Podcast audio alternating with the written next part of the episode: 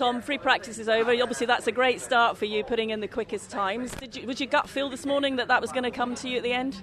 Uh, yeah, we're obviously hopeful for it. I mean, we we kind of called it earlier to go to slicks just because you know we obviously wanted to try and generate as much tyre temperature as possible. And when you're on a circuit that's gone from wet to dry, it's just about tyre temperature really. So whoever can generate the most normally is quickest. So I think because we were one of the first in onto slicks, we we just managed to get some more in. So um, yeah, really good that we're obviously quickest in that. It's not going to be a true pace of, of how it's going to be this weekend, but nonetheless, good to, to start first on top.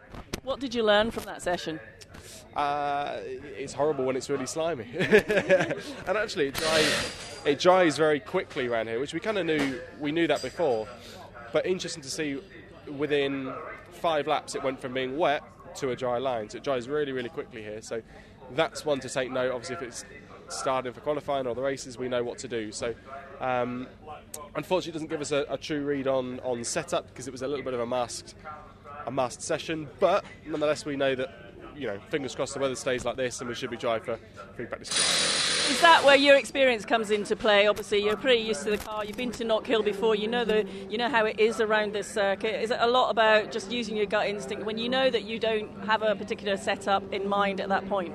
Yeah, it's it's, it's just experience. I think that that, that posed the way really. So yeah, you'll see that there was even when we were starting on slicks, and after we'd gone and swapped over onto the, we'd done the cross and we were going for some push laps. There were still guys out on wet, so it's like you know you can see it's drying. So, but yeah, credit to Jeff. Jeff called at the right time. Um, yeah, just all wet, all wet to plan. So if we can have that for qualifying, I'll be more than happy. How would you describe the circuit from a driver's perspective? If, you, if someone was looking to, to come and you know drive on this track, how would you describe it?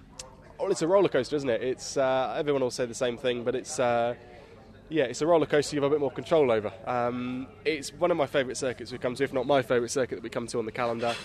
And it's one of the, the circuits that you always ask for an extra five laps in free practice one from your engineer before you go onto your new tyre run, just to give you a little bit more confidence. So, no, I love it. It's like a like I say, it is a it is a roller coaster. Every single corner you're going into is blind yeah, I love it. and what changes now are you going to make before the next free practice session? Well, like I say, unfortunately, we can't get a true read on on how the car is um, because it was a bit masked. So we've kind of got to go into free practice two with our almost our baseline and, and tinker with it from there, really. So we shall see. Um, we know we were quick here last year. We put it on the front row in qualifying last year, so we know where we are is, is going to be fairly strong.